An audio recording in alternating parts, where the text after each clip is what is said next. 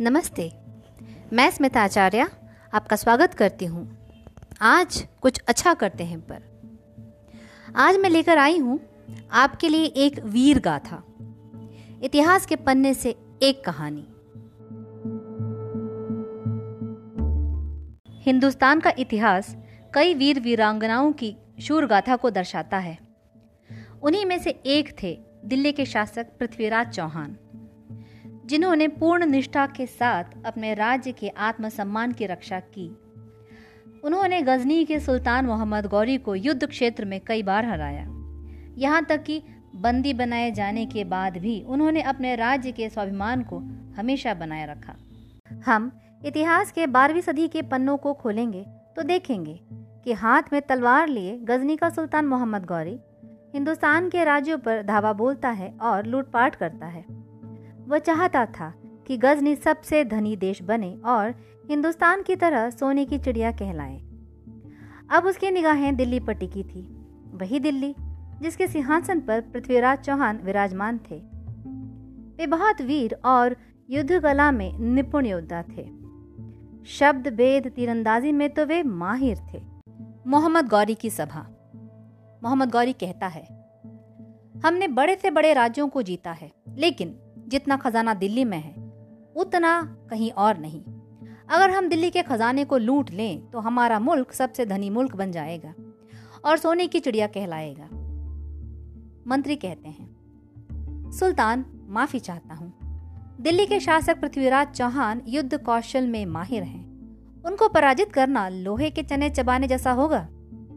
तो ठीक है, हम भी पृथ्वीराज चौहान की वीरता को देखना चाहते हैं। सेनापति दिल्ली पर हमला करने की तैयारी करो। इधर दिल्ली के शासक पृथ्वीराज चौहान जो सिंहासन पर विराजमान हैं, उनके कानों तक युद्ध की सूचना पहुँचती है। पृथ्वीराज का दूत महाराज की जय हो। अभी अभी सूचना मिली है कि गजनी का सुल्तान मोहम्मद गौरी दिल्ली पर आक्रमण करने की तैयारी में है। पृथ्वीराज चौहान इतना कमज़ोर नहीं। कि मोहम्मद गौरी जैसे तुच्छ लुटेरे से भयभीत हो जाए। हम राजपूत हैं, राजपूत। हम किसी के आक्रमण से नहीं डरते। करने दो उसे हमला।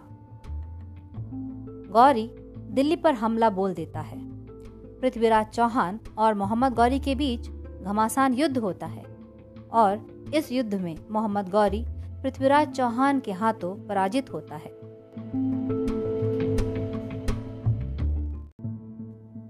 अब बंदी बना गौरी पृथ्वीराज चौहान के सामने सिर झुकाए, माफ़ी की भीख माँगता है। पृथ्वीराज, मैंने दिल्ली पर आक्रमण करने की जो गोसाखी की है, उसके लिए मुझे माफ़ कर दो। कहते हैं कि हिंदुस्तान के सुल्तान दुश्मनों को भी माफ़ करने का हृदय रखते हैं। मोहम्मद गौरी, तुमने ठीक सुना है। हम निहत्ते पर वार नहीं करते। चाहे वो हमारा शत्रु ही क्यों ना हो। हम तुम्हें भी माफ़ कर सकते हैं, लेकिन तुम्हें वचन देना होगा कि आगे से आँख उठाकर भी हिंदुस्तान की तरफ़ नहीं देखोगे। खुदा की कसम सुल्तान, मैं हिंदुस्तान को कभी हानि नहीं पहुंचाऊँगा। तभी दरबार में बैठे राजकवि चंद बरदाई सलाह देते हैं। महाराज मैं राजकवि के साथ साथ आपका मित्र भी हूँ।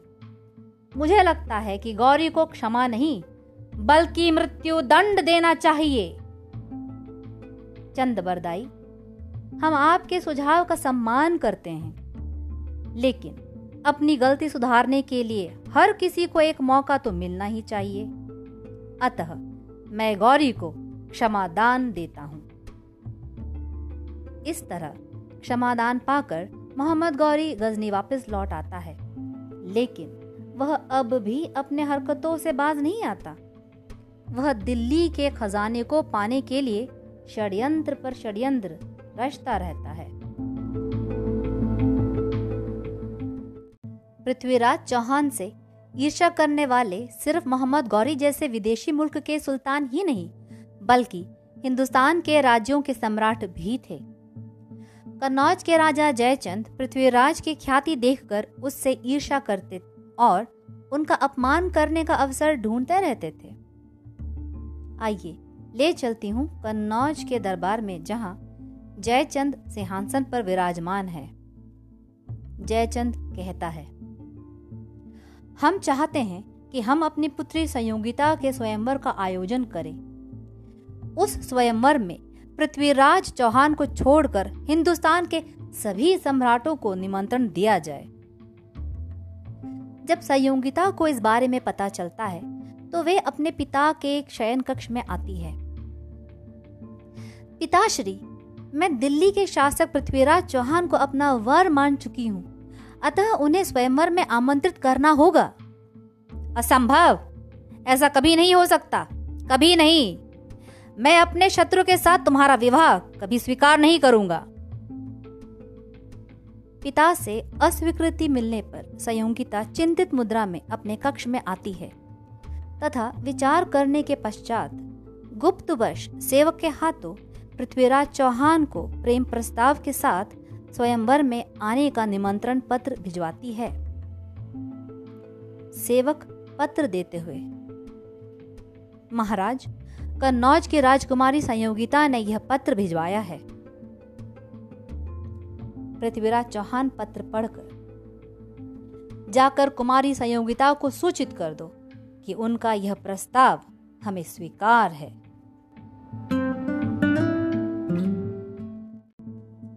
इधर कन्नौज के राजा जयचंद स्वयंवर के साथ पृथ्वीराज चौहान के अपमान की तैयारी में भी लगे हैं।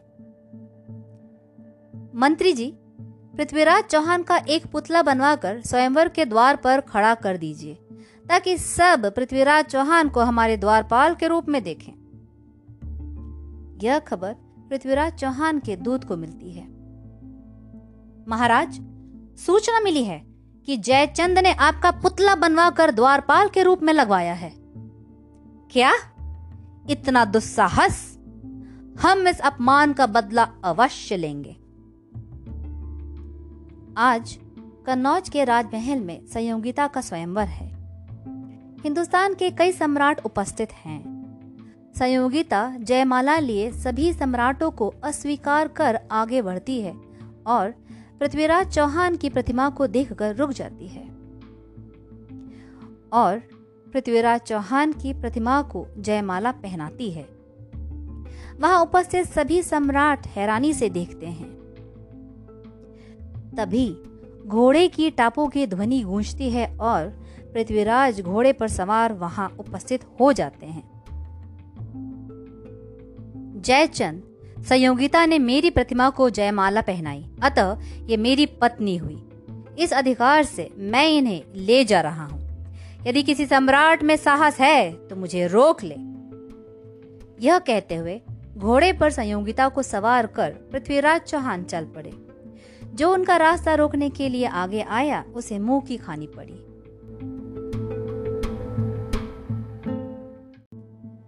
चिंतित अवस्था में सिंहासन पर विराजमान है जयचंद।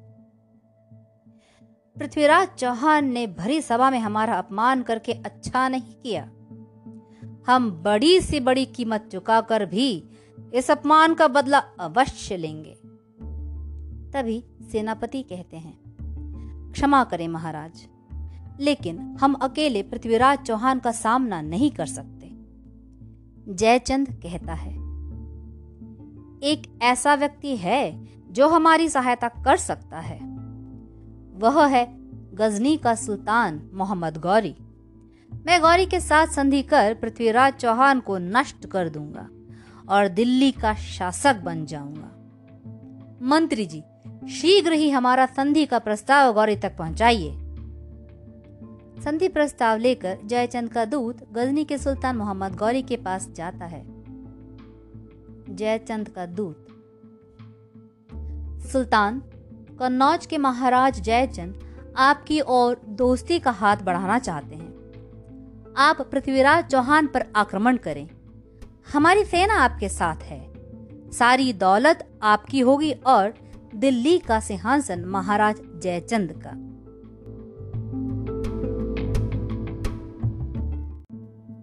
सम्राट जयचंद से कहना कि उनका प्रस्ताव हमें मंजूर है। वे दिल्ली कूच की तैयारी करें। अपने शत्रु पृथ्वीराज चौहान से बदला लेने का सुनहरा अवसर पाकर गौरी फूला न समाया। मोहम्मद गौरी कहता है, चाहे कोई कितना ही बलवान क्यों ना हो, फूट इंसान को कमज़ोर बना देती है। इनकी आपसी फूट ही हमारी कामयाबी का रास्ता तय करेगी। पृथ्वीराज को पराजित कर दिल्ली की सारी दौलत मेरी हो जाएगी। मेरी। अत्यंत विशाल सेना के साथ जयचंद और गौरी मिलकर दिल्ली पर आक्रमण कर देते हैं। उनकी विशाल सेना ऐसे लग रही थी, मानो वह दिल्ली को निगल जाएगी। गुप्तचर पृथ्वीराज से महाराज, सूचना मिली है कि कन्नौज के राजा जयचंद से संधि कर गौरी ने दिल्ली पर हमला बोल दिया है। क्या? जयचंद ने गौरी से संधि कर ली?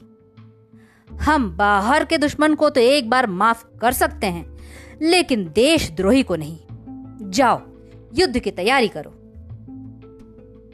अब पृथ्वीराज तथा गौरी के बीच एक बार फिर घमासान युद्ध होता है।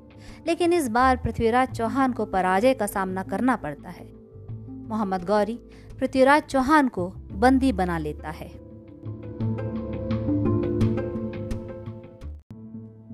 मोहम्मद गौरी कहता है, पृथ्वीराज चौहान, जिसके नाम से लोग कांपते हैं, वह आज हमारे सामने बंदी बना खड़ा है। जयचंद कहता है मोहम्मद गौरी, हमने अपना वचन निभाया। अब तुम भी हमें दिल्ली का शासक बनाकर अपना वचन पूरा करो। जयचंद, तुम्हारी सहायता के बिना तो पृथ्वीराज चौहान को हराना असंभव था। तुम्हें तो अवश्य इनाम दिया जाएगा। सैनिकों, इस गद्दार जयचंद को बंदी बना लो। गौरी ये तुम क्या कह रहे हो? तुम्हें यह विजय मेरी वजह से मिली है। तुम इस तरह मुझे धोखा नहीं दे सकते। जयचंद मुझे यह विजय तुम्हारी आपसी फूट से मिली है, समझे? जो अपने मुल्क से गद्दारी कर सकता है, वो हमारे साथ भी गद्दारी करने से पीछे नहीं हटेगा।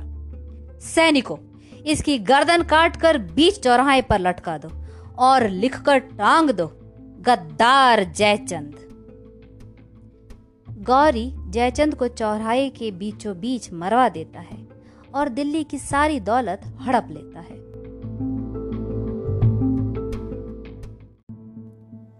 दिल्ली का सम्राट पृथ्वीराज चौहान, आज हमारे सामने जंजीरों में जकड़ा बंदी बनकर खड़ा है। पृथ्वीराज, मैं भी तुम्हें माफ़ कर सकता हूँ। यदि तुम मेरे गुलाम बनकर रहो। मैं पृथ्वीराज चौहान हूँ। गुलाम बनकर रहने से तो अच्छा है कि मैं मृत्यु को प्राप्त हो जाऊँ। तू बंदी बना खड़ा है, फिर भी हमें आँखें दिखाता है? अपनी ये घूरती निगाहों को नीचे कर। क्या तुम जानते नहीं कि हम एक राजपूत हैं और एक राजपूत की आँखें मौत के बाद ही नीचे होती है? सैनिकों, जिन आँखों से यह हमें घूर रहा है, उन आँखों को गरम सलाखों से फोड़ दो। आज्ञा अनुसार गरम सलाखों से पृथ्वीराज की आँखें फोड़ दी जाती हैं।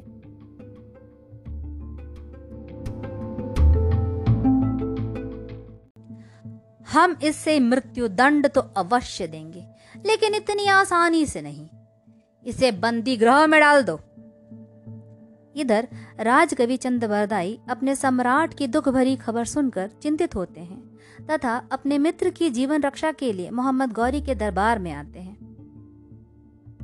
मोहम्मद गौरी, तुमने सम्राट पृथ्वीराज को बंदी बनाकर उनकी आँख फोड़ दी? क्या तुम भूल गए कि इसी पृथ्वीराज ने तुम्हें माफ़ी की भीख दी थी भीख? तू पृथ्वीराज की हिमायत करने आया है। सैनिकों, इसे भी बंदी बनाकर इसके मित्र के साथ बंदी ग्रह में डाल दो। बंदी ग्रह में चंद बरदाई अपने मित्र की दुखद अवस्था को देखकर अत्यंत दुखी होकर उनके गले से लिपट जाते हैं। पृथ्वीराज चौहान कहते हैं, मित्र, मैंने गौरी को क्षमादान देकर बहुत बड़ी गलती की। यदि अब भी मुझे एक अवसर मिल जाए तो मैं मोहम्मद गौरी का वध कर दूँ। और जल्दी ही एक ऐसा अवसर पृथ्वीराज चौहान को मिलता है। बंदी ग्रह के बाहर कुछ सिपाही बात करते हुए, सुना है सुल्तान तीरंदाजी के खेल का आयोजन कर रहे हैं, जिसमें अनेक धनुर्धारी हिस्सा लेंगे? यह सुनते ही चंद्रबरदाई के दिमाग में हलचल होती है। चंद्रबरदाई प्रसन्न होकर पृथ्वीराज से बात करते हैं। मित्र, आपने सुना? गौरी ने तीरंदाजी खेल का आयोजन किया है। उसमें आप भी हिस्सा लेकर शब्द भेद, धनुर्विद्या से गौरी का वध कर सकते हैं। अब आप देखिए कि गौरी कैसे हमारे जाल में फंसता है। हमें यह अवसर गंवाना नहीं चाहिए। चंद्रबरदाई सिपाही को बुलाकर, सिपाही, हम सुल्तान से तिरंदाजी खेल के सिलसिले में कुछ कहना चाहते हैं। हमारा यह संदेश शीघ्र सुल्तान तक पहुंचाओ। गौरी की अनुमति पाकर चंद्रबरदाई को दरबार में पेश किया जाता है। सुल्तान, आपने जो तीरंदाजी के खेल का आयोजन किया है, उसमें मेरे मित्र पृथ्वीराज चौहान भी हिस्सा लेना चाहते हैं। क्या? एक अंधा तीरंदाजी करेगा। आपने पृथ्वीराज का यह कर्तव्य देखा ही कहा है?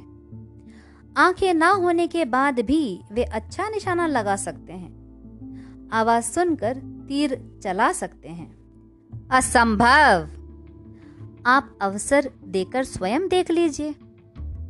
ठीक है, उसकी मौत से पहले उसका यह हुनर भी देख लेंगे। और यदि पृथ्वीराज चौहान का निशाना चूक गया तो उसके साथ तुम्हें भी मौत की सजा मिलेगी। मुझे मंजूर है। चंद बदाई का पुनः बंदी ग्रह में प्रवेश होता है।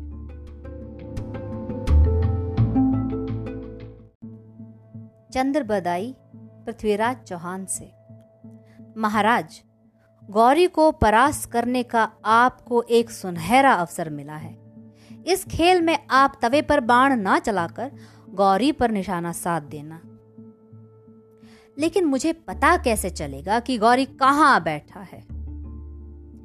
दोहे के द्वारा मैं बताऊँगा कि गौरी कहाँ बैठा है, और आप मेरे शब्दों के आधार पर गौरी पर तीर चला देना।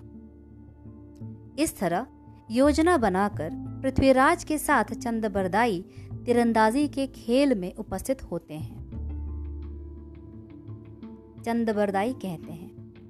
सुल्तान, तवे से निकली आवाज़ सुनकर पृथ्वीराज उस तवे पर निशाना साधेंगे। लेकिन सुल्तान, आपको तीन बार हुक्म देना होगा। तभी मेरे मित्र तीर चलाएँगे। पृथ्वीराज चौहान धनुष बाण लिए तैयार खड़े हैं। पृथ्वीराज, मैं तुमको हुक्म देता हूँ।